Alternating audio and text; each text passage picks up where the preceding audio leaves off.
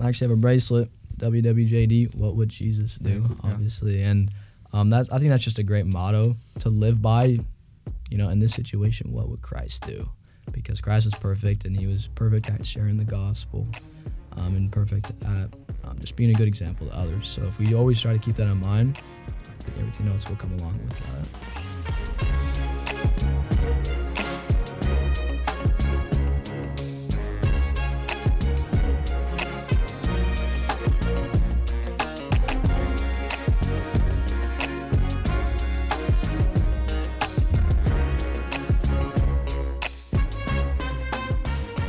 One, two, three. We are back. Welcome to episode, it's probably 15 now, of Top 4 Discussions. They get a little jumbled because we don't record and then release in order all the time, but probably episode 15. And the last episode of our Spiritual Discipline series, and our topic today is evangelism. To my left are our two guests.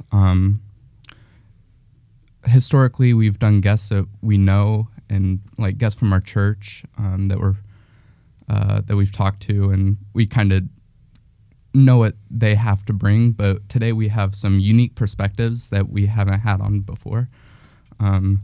Two missionaries from the Latter-day Saints Church here. We have Jacob Burningham and Gavin Brown. So if you guys would like to, say something about yourselves, introduce yourselves. Yeah. I'm Gavin. I'm actually originally from Oregon. I've been on a mission for about 22 months now. So it's a long time. Yeah. I'm Jacob. I'm originally from Seattle area in Washington State. I live in the Boise area, or I guess right now I live in Indiana. Yeah. And then I've been a missionary for about 20 months. So, yeah. Okay. We'll get into what like being on a mission means. Yeah, for sure. Later. So, continue with your intro. Yeah. So, we'll start with the definition. When I went to Merriam-Webster, it said the winning or revival of personal commitments to Christ. What stood out about that to me was that, like, almost all the other disciplines that we've done they've kind of had a secular meaning and then like a, meaning inside of Christianity. But this one's like specifically winning a revival of personal commitments to Christ. So there's no like secular other meaning to that, which I thought was interesting. And then I feel like every time we talk about evangelism, you have to talk about the Great Commission. In Matthew, I should add the chapter, Matthew 28, yeah, there you go, which says, "Go therefore and make disciples of all nations, baptizing them, teaching them to observe all that I have commanded you." So that's like a kind of a critical point for evangelism. It feels like that's the headline, and all evangelism seems to fall under that. Do you guys have, other headlining verses that you would look at for evangelism, or places that you'd take inspiration from that you can think of? Or that's a great question. I think Jesus says it best, honestly. Yeah. I mean, I don't think you get better than literally the Savior, right, commanding us to do that. So I think any other verse that I would pull, and I think there's a couple that I can think of, but Jesus says it best. Yeah, so. Right. Yeah, that's good. And even so, I think speaking on behalf of the three of us regulars, we don't have that much experience with, say, like the Book of Mormon or other LDS practices and stuff. So does the Book of Mormon have a lot to say on evangelism, or do you guys take most of that from like the New Testament?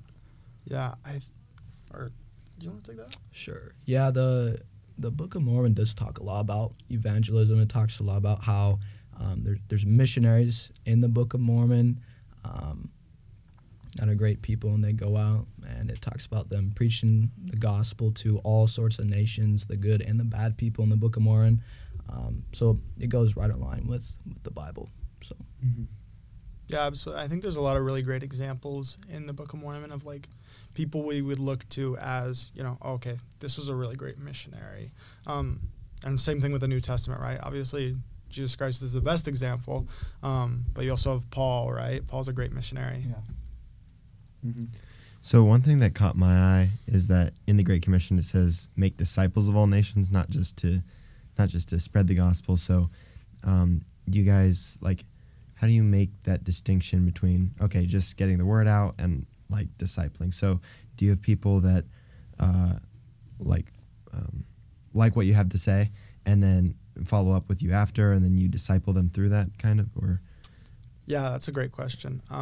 So as missionaries, typically what we do is we actually like our main purpose and kind of our simplified purpose is to teach repentance and baptize converts, right? So baptize disciples.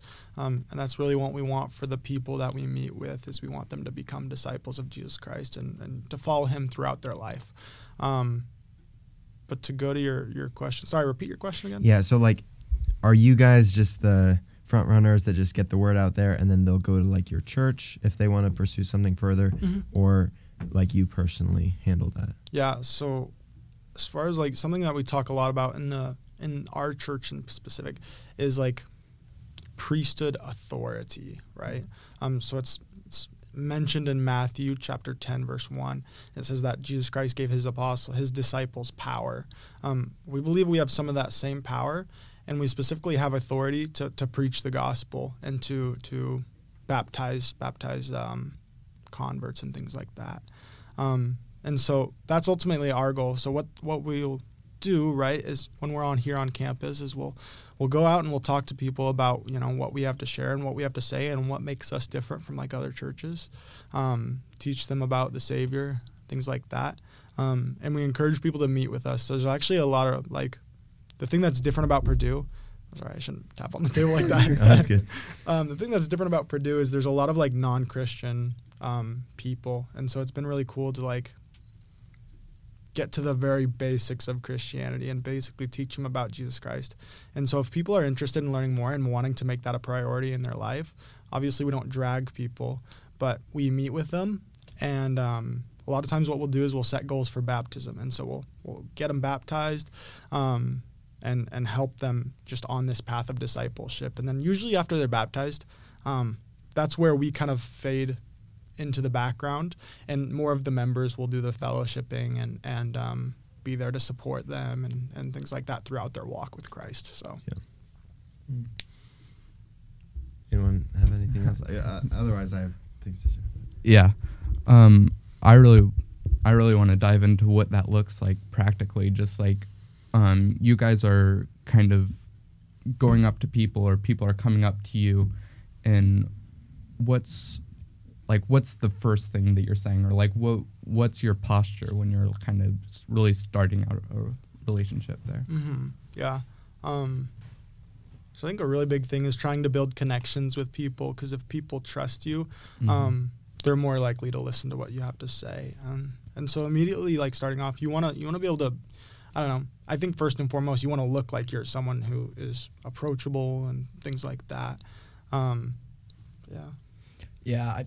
Lots of the time, how we, in a regular missionary area that is not campus, most missionaries will knock on doors and try to start conversations there like that, and go to like parks and talk to people. Whereas on campus, we usually don't really knock doors at all, because we can talk to so many more people just walking around on campus. Right. But yeah, the main thing that we try to do as missionaries is just try to start conversations and try to develop an actual relationship with that person. Because if you don't develop a relationship, they kind of think you're a robot, and that's not what we're here to do. We're not here to just have you do these certain things. We're here to actually like make friends, develop relationships, just like Christ did. Mm-hmm. So, mm-hmm. Yeah, I mean, we've actually talked to a couple of you guys. Like, what do you remember from those first interactions, or if anything, I guess? Yeah. So, I think you were just standing outside of a building. Yeah. And it appeared like as people walked by, you're just, hey, how are you doing?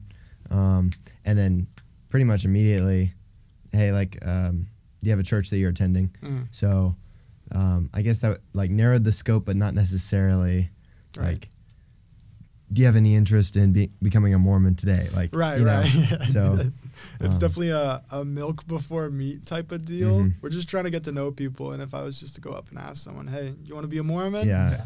It's probably not going to be super successful. Yeah. I remember just like being glad to talk to you because it was like in the middle of my day where I was walking to class. And I mean, it just made me realize like, I don't know. It just reminded me that this school or like there's a lot more people out there that are Christians besides just our little circle.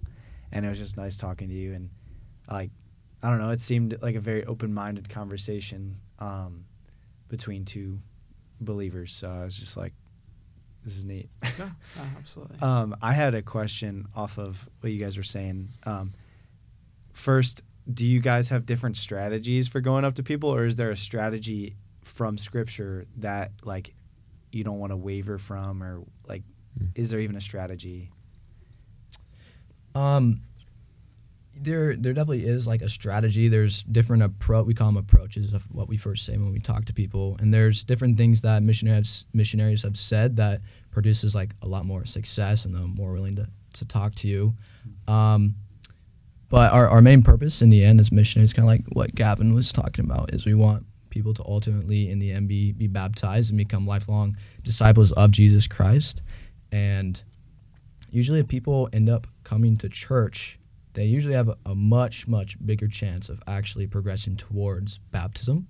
So lots of time when we talk to people on campus, we tend to bring up church, like very first thing, and just talk about church. See if people go to church, see if they have a faith in God and Jesus, and hear their thoughts on that. That's generally what we do on campus, and it works pretty well. We still find people that want to talk and progress towards baptism. But I guess that's the main, I guess, strategy that you could say. I don't know what would you do? I think we are big on like improvement and wanting to be better and wanting to kind of fine-tune the approaches and the things that we say and the things that we use. So I've used like a lot of different ones. It's cool with like I think cool with like younger generations, right? People who are actually like your peers and stuff. You can kind of like, I don't know, be a little bit more casual and really like get to know people, because it's like you're chatting with your buddies and stuff like that. Yeah. But I think we do take a lot of like examples from Jesus Christ and from, you know, the New Testament or the Book of Mormon. There's a lot of good stuff in the Doctrine and Covenants, which we've briefly talked about last time.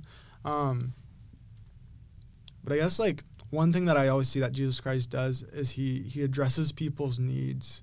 And so I was reading in Mark chapter 2, I want to say today, it's where Jesus Christ heals a paralyzed man. And he says that, or I guess Jesus Christ, he first thing he does is he actually forgives this guy's sins, which I think is obviously a more crucial need of his than healing his paralyzation. I don't know if that's the right word. Mm-hmm.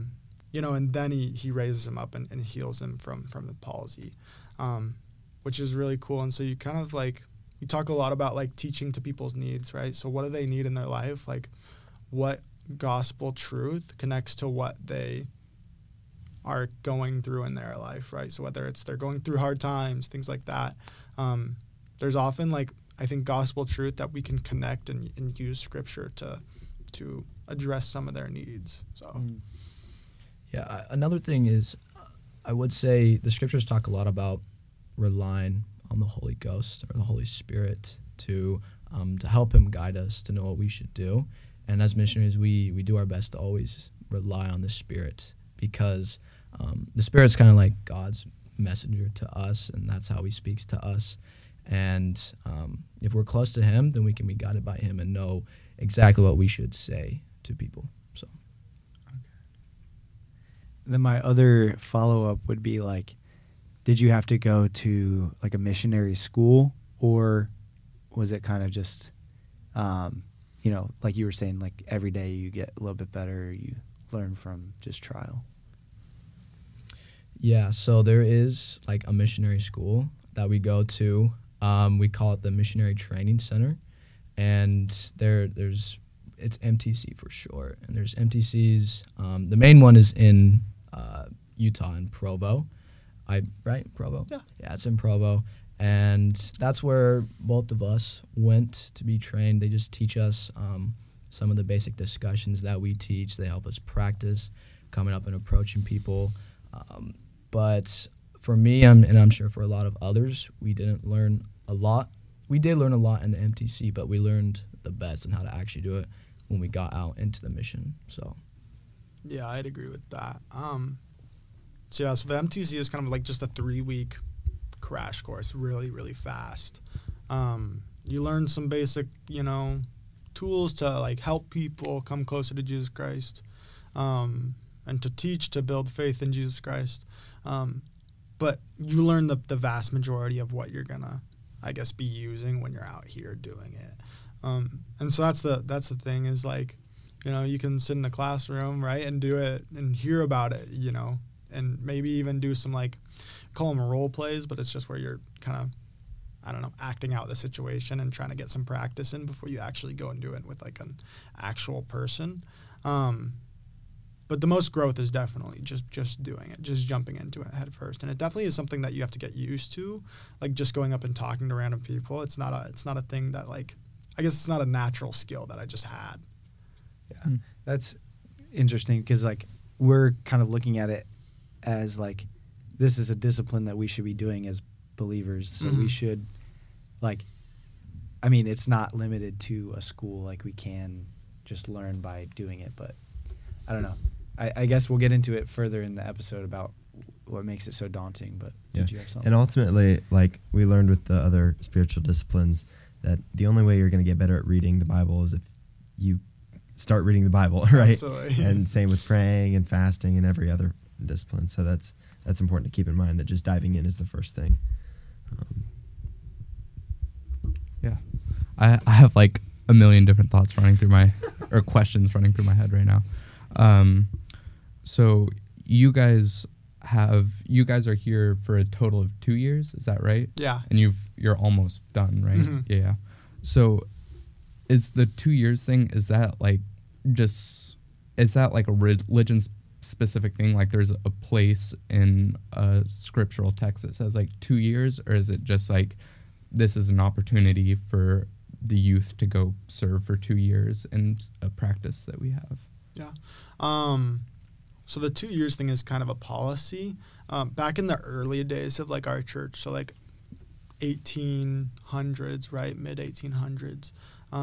There's some guys who went on missions for like 10 years, Yeah. So it's a much more like, time commitments, much larger time commitments. So there's guys who just, got shipped over to England and they were there for like 10 years, just basically living it up, preaching the gospel, things like that.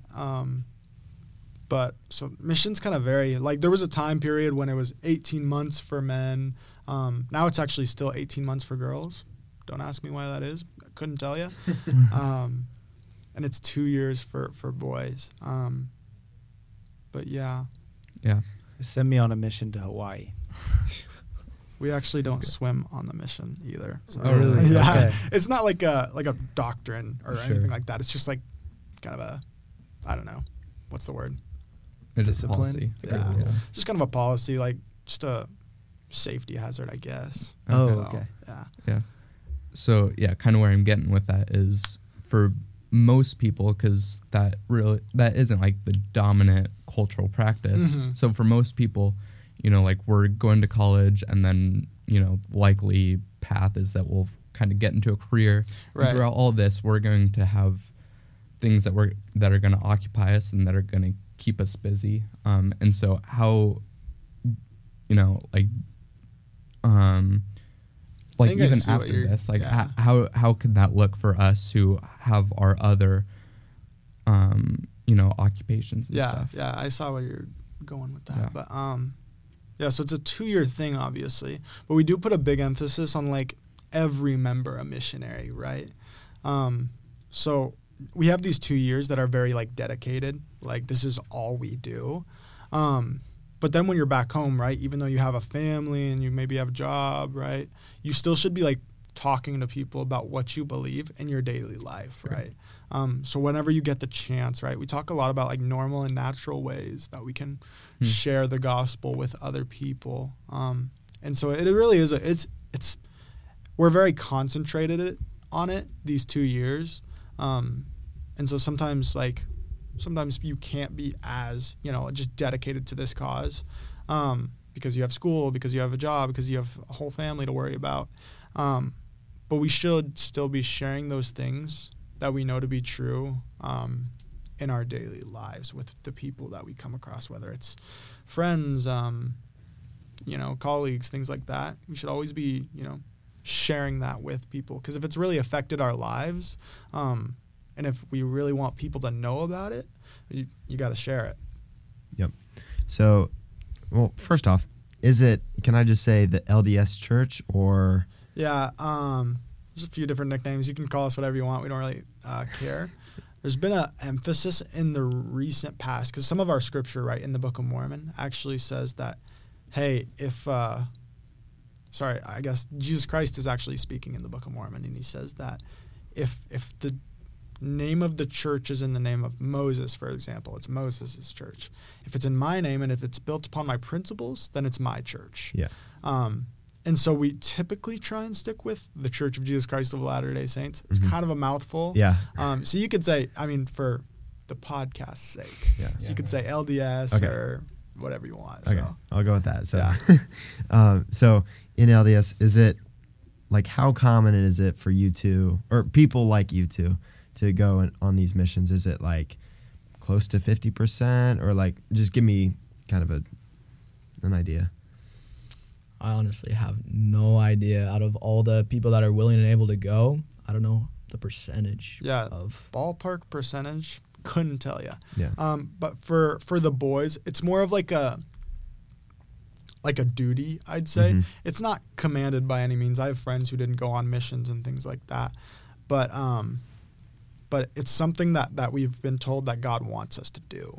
And you're not forced, but you're going to receive a lot of blessings from going. There's a lot of growth and change that happens, and I'm so grateful for these last 2 years. They've changed me a lot, and I've just been able to engage in God's work. So it's been pretty cool. I will say that we, as of now, we do have about like over 80,000 missionaries out in the world, all spread out throughout all the world right now. Mm-hmm. So So for the men, it's kind of you should probably go on this. Yeah. And for the women, it's more of like a suggestion, and it's like you can go if you want, basically. Mm-hmm. But yeah, it's just one of those things where it's like you're always going to be blessed for serving, and that's what God wants you to do. So it's like, why not? But yeah, some people do choose not to go for a number of reasons, and for people who like. I will say a big thing is like mental health, right? Being away from your family for 2 years is a hard thing. And so for some of those people who maybe, I don't think I could probably do that. There are also service missions. So they can go and they'll work at a food pantry. They'll do service in some other way. Rather than like preaching the gospel, they'll live at home. They'll do service. And that is equally valued mission as well. So and then just logistically, I just have to understand, is this like the church's funds that help you to do this, because you're not working? Right. Yeah, so we pay like kind of a lump sum of money, and that kind of subsidizes our living. But for the most part, right, we pay about $12,000. You can't live on $12,000 for the whole 2 years. 2 years, okay, right? Yeah. Wow. And so the church puts us up in an apartment. We've got a car, right? We've got a gas card. That $12,000 kind of just goes into a pool, and it's dispersed as it's needed. But most of it is the church. Yeah. Okay. Yep. Just wondering. I have a question that I'm eager to hear.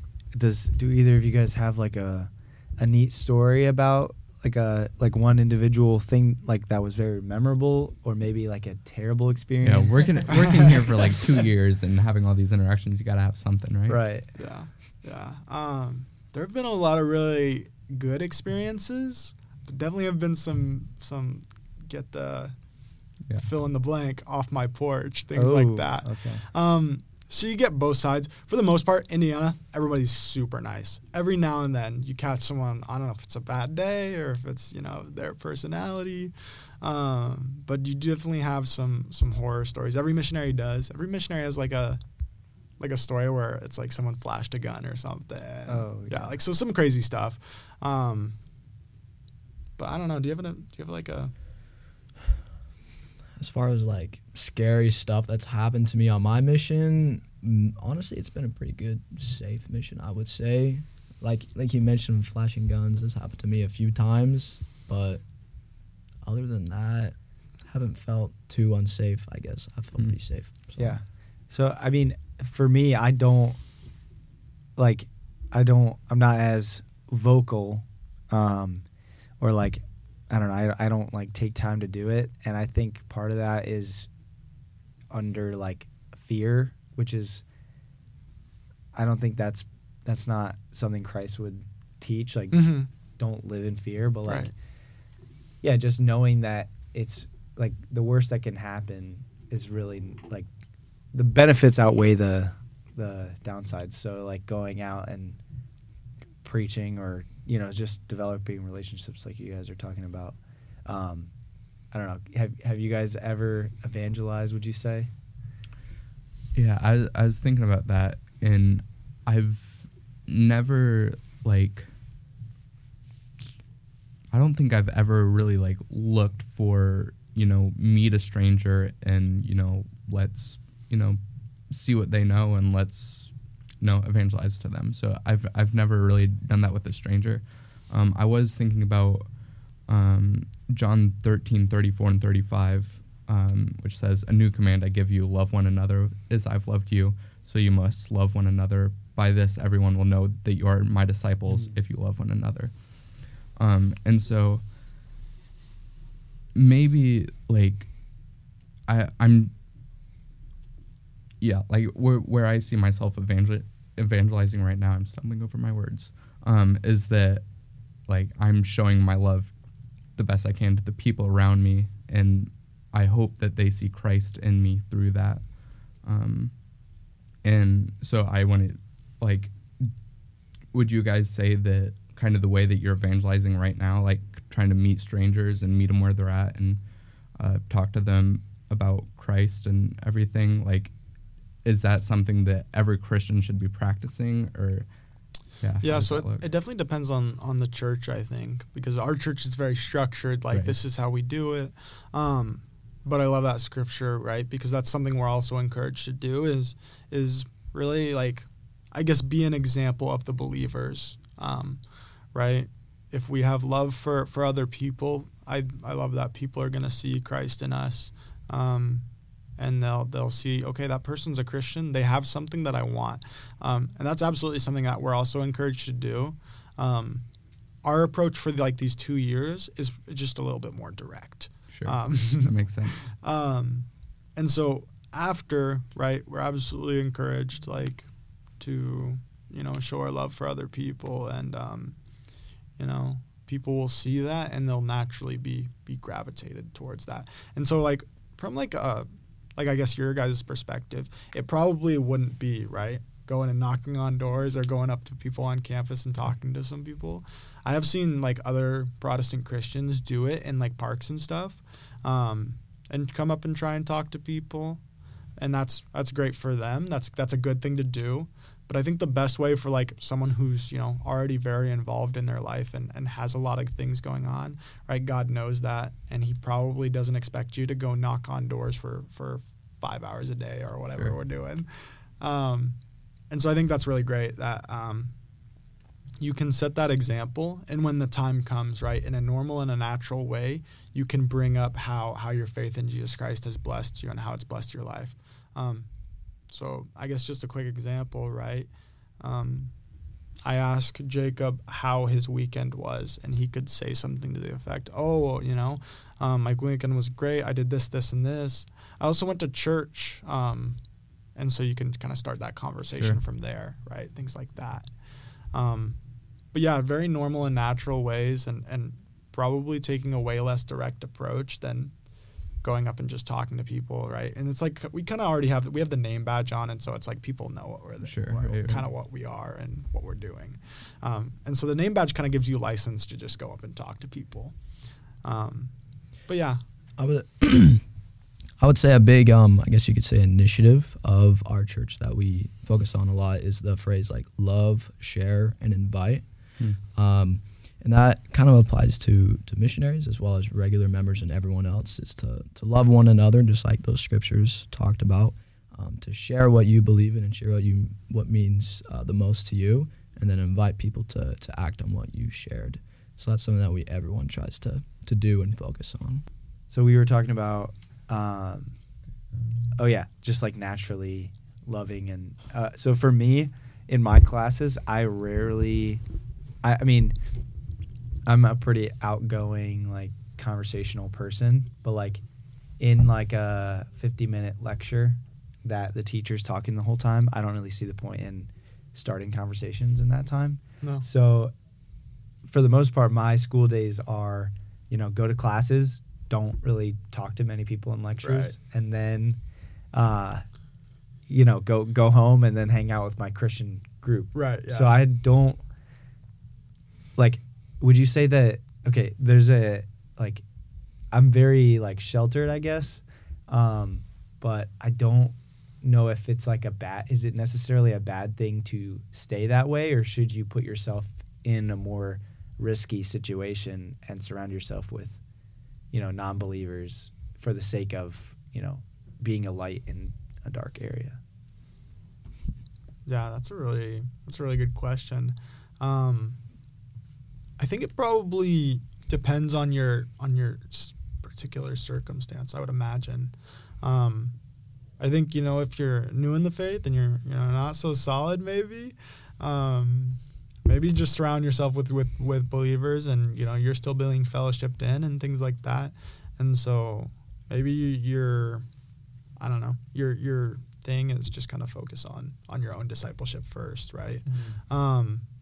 Yeah, being in class and things like that, that's tough, right? Because it's like you're just there the whole day. That's kind of your day, and then you go hang out with your right, or the rest of your believers and things like that, and your buddies. But at some point, it's like, okay, the word still needs to get spread, and we got to kind of put ourselves out there a little bit at least, right? So whether it's joining some extracurricular club or something like that, and going out of your way to have interactions with people who might not be believers, right? Because ultimately that's the only way the word's going to get spread, is if believers are having interactions with non-believers. Yeah.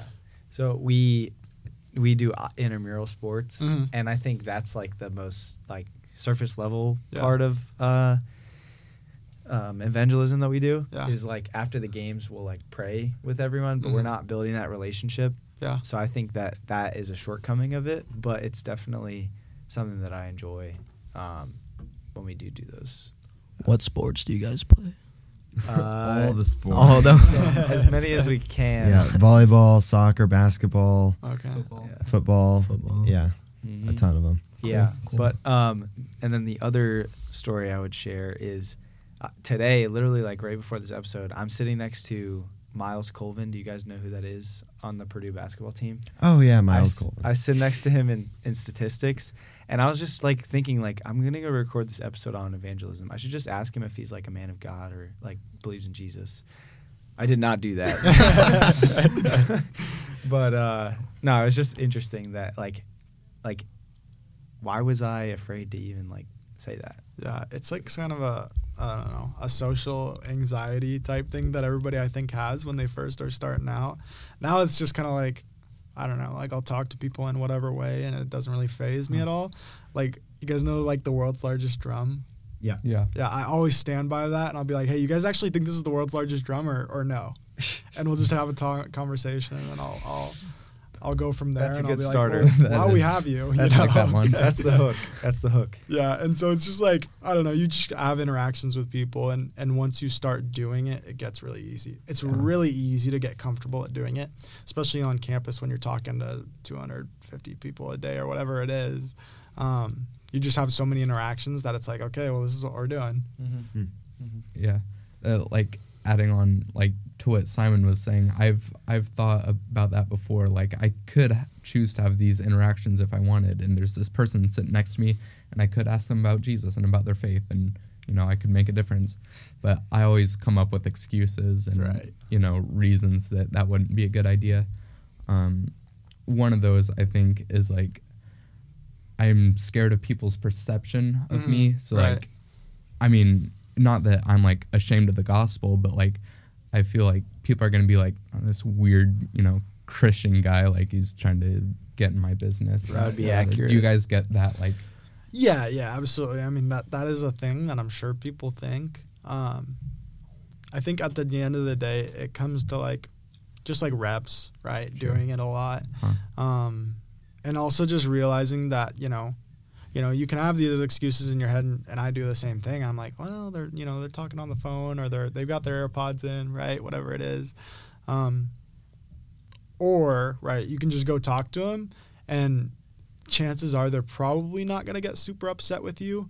And chances are I feel like everybody's really nice. And so it's like, it's kind of like one of those irrational fears, right? That like, at some point, we just got to get over. Mm-hmm. Right. And in the scripture, it says not to fear God or fear men over God. So, like, if you're scared of man's perception, like, think about God's perception if he wants you to. If he's, like, prodding your heart to go talk to someone. Like, I feel like that would be more scary to ignore. Right. Yeah. Simon, for you, do you have any labs in your classes? No, not this year. Okay, so I have like a ton of labs. I have my studio in engineering. I have my CS lab, my chemistry lab I had last semester. And that's really good because like in lecture, it's usually like you're all just paying attention to the lecturer. But in labs, you're working together and stuff. So yeah. I found that's been a really good opportunity to just like, even if you just mentioned that you go to church over the weekend, right. like you were saying, Gavin, I think that's a really good opportunity if you get a lab in the future. Just yeah, for sure. Do you go ahead, Bree? So I guess a good thing to do is just probably do some like mental mapping, like, okay, how can we connect this conversation to like the gospel or to Jesus in some form or way, and how do you get that conversation started? So that's definitely something that you learn to do. Like, you'll have conversations with people and they won't be about Jesus, you know. And then somehow you connect something, and it usually clicks pretty well. And I don't even think people really notice. So, Yeah. One thing that I think about with evangelism is, for example, our church has a missions organization that, you know, has built schools and has built hospitals and supports, you know, orphanages and stuff like that. And so it's very service-based. And then through that, they have the opportunity to share the gospel, like even going back to that verse in John that like by our love, people see Christ in us. Mm-hmm. And so do you guys have experience with like service-based mission, and like where do you guys see value in that? Mm-hmm. Yeah. I guess you want to take that? Like as far as like service in the community and stuff like that, or our like, church as a whole, or? Yeah, I mean, just stuff like evangelism that isn't necessarily going up and talking to people, but it's more based around, you know, doing something, serving places for the poor, the needy, or whatever, you know?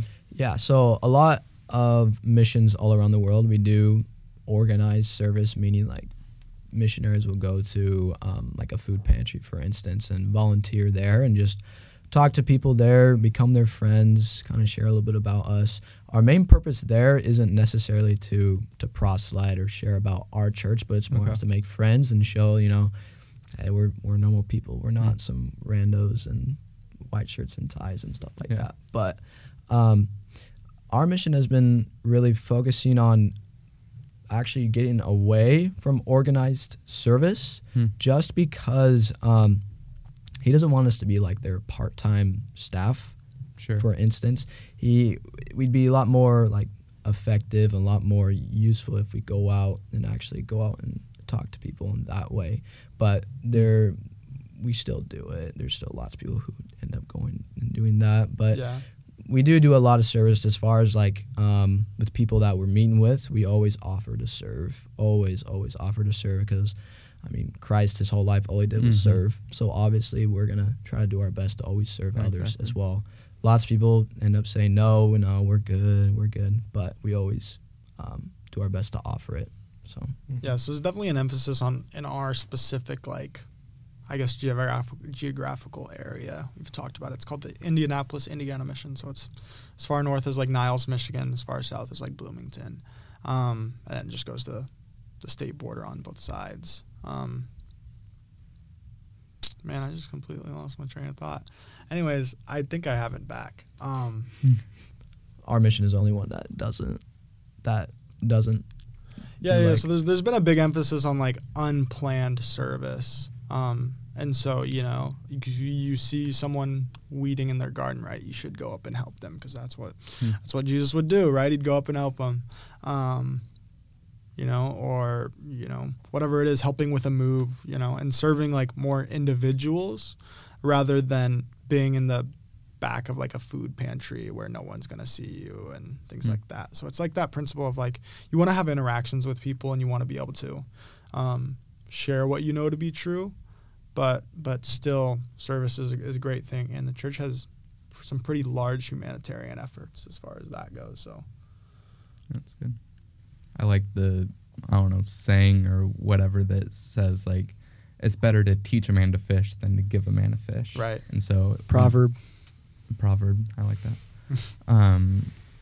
So, like, yeah, when you, like, give something to someone, it can be helpful for them, but, like, long-term, it's going to be better to share with them what's truly important and valuable in life, so... Yeah, there's actually lots of... cool stories from other missionaries where missionaries, say 10 years ago, served someone in their home, maybe mowed their yard for them or something like that.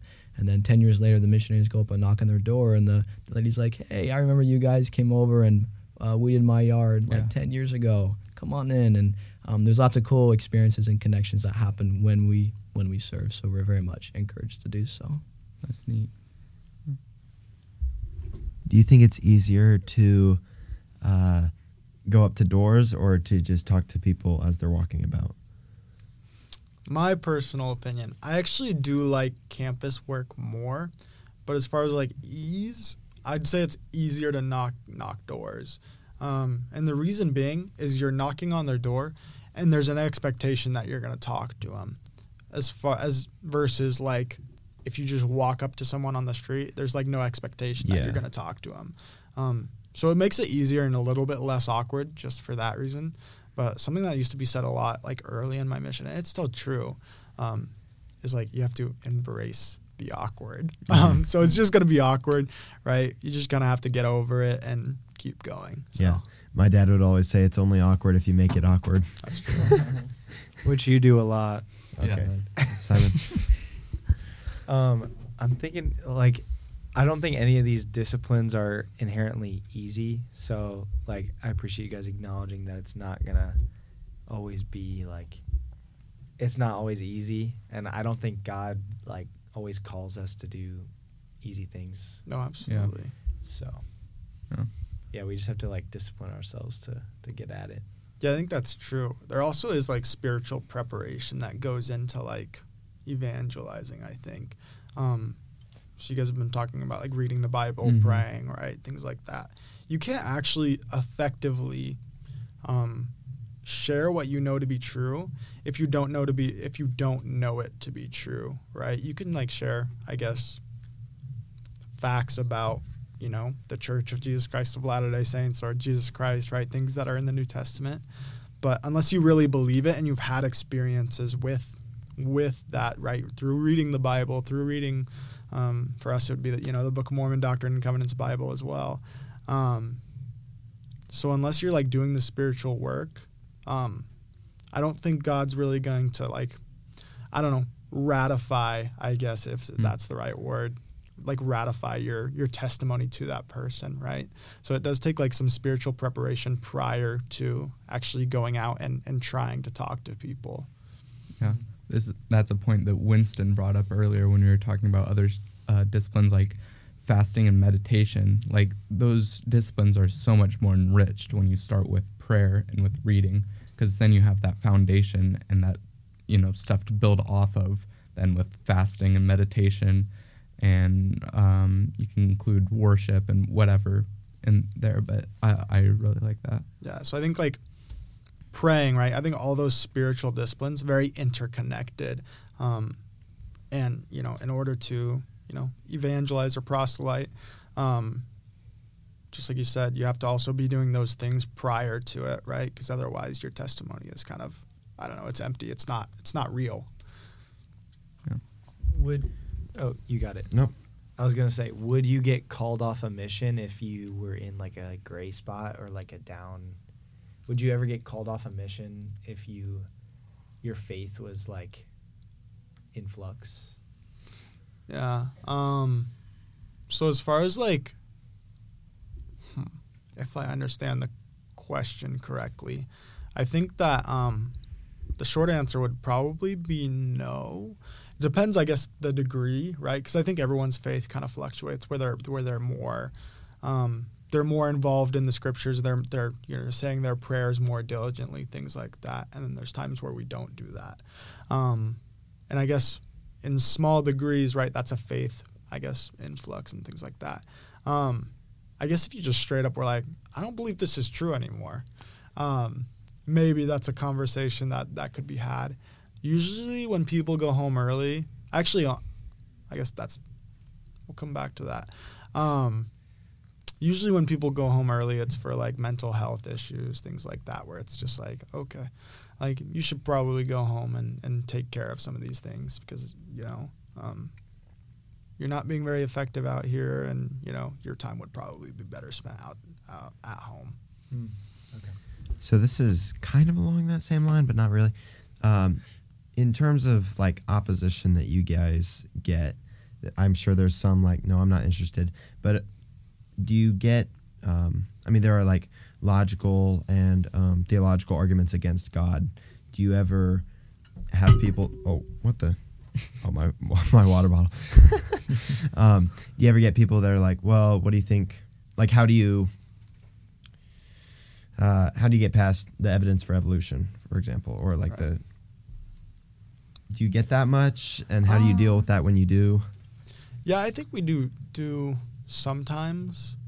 I think ultimately for like, I guess for me personally, I just kind of feel like I just, I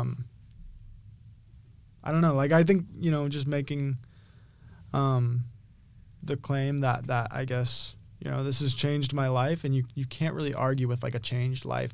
You also can't really argue with like a sincere testimony, I think. Yeah. You know, like, okay, this is for example, right? I believe that God told me the Book of Mormon was true in some way, shape, or form, or I guess, I believe that happened. I believe that I had an experience with the Book of Mormon where God spoke to me and he told me it was true. And so it's like really hard, I think, to argue just with like a subjective experience that feel like God. Experiential evidence. Yeah. And so I think the evidence for me is the changed life, right, that I've had through His gospel, through His grace. And I think a lot of questions that people ask, sometimes they don't matter as much. Like I think there's just primary questions and there's secondary questions. So like, if you want to talk about evolution, great, right? We can talk about evolution, but ultimately, I just believe that, you know, God speaks today through a prophet, that He spoke in the past through a prophet, and that makes a lot of sense to me. And also, you know, my life's been changed by you know, involving myself with His work and you know, really acting on my faith and things like that. And so I think, you know, experiential evidence, you know, you can't really argue with like a changed life or a sincere testimony. And so, yeah, I would say lots of the people, I guess you could say, like, talk and go against us and what we say. A lot of them are like atheists, like don't believe in God. But lots of time I just tend to ask them questions like, have you ever tried to pray to God? And they say, nope, I haven't given that a chance at all. I'm not going to. And I'm like, well, then how do you know that God isn't real if you haven't tried talking to him? Yeah. And then same thing with, like, for instance, for our church with the Book of Mormon, people will say, you know, the Book of Mormon is not true. And I ask, you know, have you read from the Book of Mormon? They're like, nope. And so lots of people who make those claims and try to go against us haven't even figured out for themselves if what they're saying is actually accurate or if they have any evidence to back that up. So, yeah. So you guys even get backlash from other Christians about? Oh yeah, absolutely. Oh, yeah. That's a part of the job for sure. And I think it's most of the time they are well-meaning and they think, you know, you're misled or things like that, which, you know, I can see that as being like valid. But ultimately, right, we all believe in Jesus Christ, right? He's only our only way to salvation, things like that. So people, I don't know. It just depends on the Christian. Like some of them are very, very nice, very, you know, very concerned. They think you're being misled and things like that. But other times it's like, I don't know. I feel like it's less of a concern and more like an attack. Yeah, an attack. So it just depends on the person, honestly. Gotcha. Yeah. I do kind of want to, we've been bouncing around a lot, but I do kind of want to circle back to the beginning and that we're focusing on the idea of this being a spiritual discipline, meaning that it's something that's practiced on a regular basis and that it's out there for everyone to practice. It's not just like, this is the LDS church who's going out and doing this for us. Like, it's everyone who can be doing this, even if you're, you know, working 50 hours a week and you're coming home tired and whatever. Like, I was listening to a podcast the other day that was talking about ministry is called ministry in the mundane, or like being ministers or evangelists through like the everyday life. And they're talking about how Jesus was a carpenter for 30 years, or, you know, not 30 years because it wasn't like right when he was born, but you get the point,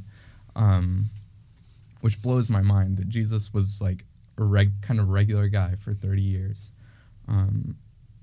And so, yeah, like, and so I think in that we have an opportunity wherever our spaces are, like me with school and I'm going to class and doing work, like I can be a light. And I keep referencing it, but John 13, like by my love to others, people can see Jesus in me. And so even though I might not be having a ton of these direct experiences like you guys are having, I think I'd like to exhort our audience to kind of focus on, you know, where's your mission field, whether it's work or school or whatever, and what can you do to be a light inside that mission field.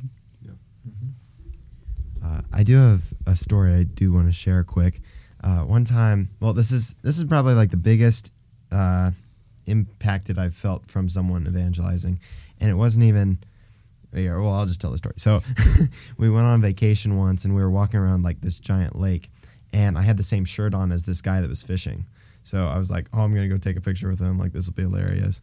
And I go up to literally like a 15-second, hey, do you want to get a picture? Awesome, sweet, selfie, boom, and then leave. But he was able to bring up God out of that. And he was like, isn't this such a beautiful day that God has given us? And like, it was totally evident that he was a Christian. And it was a good reminder for me of how we could all be introducing God into our daily conversations, even if you're not going on a 2-year mission, right? We all have this power to share the gospel wherever we're at, even in a 15-second conversation by a lake. I love that. That's awesome that that guy was able to do that. Lots of the I actually have a bracelet, WWJD, what would Jesus do? Nice, yeah. Obviously, and I think that's just a great motto to live by, you know, in this situation, what would Christ do? Because Christ was perfect, and he was perfect at sharing the gospel, and perfect at just being a good example to others. So if we always try to keep that in mind, I think everything else will come along with that. Mm-hmm. It's a pretty solid conclusion. Yeah. To a good episode. Yeah. Do you guys have anything that you'd like to add on for a cherry on top here? No, I just think that, you know, that really what it is about, you know. As missionaries, we get to be very dedicated, but as far as like the regular person goes, they don't really get the opportunity to just take 2 years off their life and just be dedicated to this. So it really is, you know, a matter of like doing the spiritual work to prepare yourself to be ready for that. So reading the scriptures, right? There's actually a really good verse in Doctrine and Covenants that says, "Seek to obtain my word first, and then you can declare it," right? And so I think it really is a matter of like spiritual preparation and doing the things that you need to be doing in order to effectively share the gospel. And it really is, you know, in those small conversations and those personal interactions that you have with people, that I think the biggest impact is made. And so that's what I'd say, is just find ways to bring it up normally and naturally in your just everyday conversations. And the people you're close with, right, those colleagues that you have, that's where it's going to be most effectively, I guess, given to people, is in those intimate interactions that you have with them. So, yeah, I love that. It's probably fitting that we saved this one for last then. We kind of, off of everything that we've built up from here in reading and prayer and these other spiritual disciplines, off of that we can build evangelism and share all of that with the rest of the world. Yeah, it's a nice, is this like a season of the podcast, or just like a... We've called it a series, but... Series. You know. A grand finale. It's good. Figuring it out, so... Thank you, Gavin and Jacob, for coming on and talking to us. Of course. Yep. All right. Yeah. Close it up. Yeah, thanks everyone for listening. I loved having different perspectives on, and we hope that you guys did the same, and so... we'll be back with a new series in a week or two. Church. We'll go ahead and say it. And so we're going to be doing some episodes on church, and yeah, more to come. So thanks for listening, all.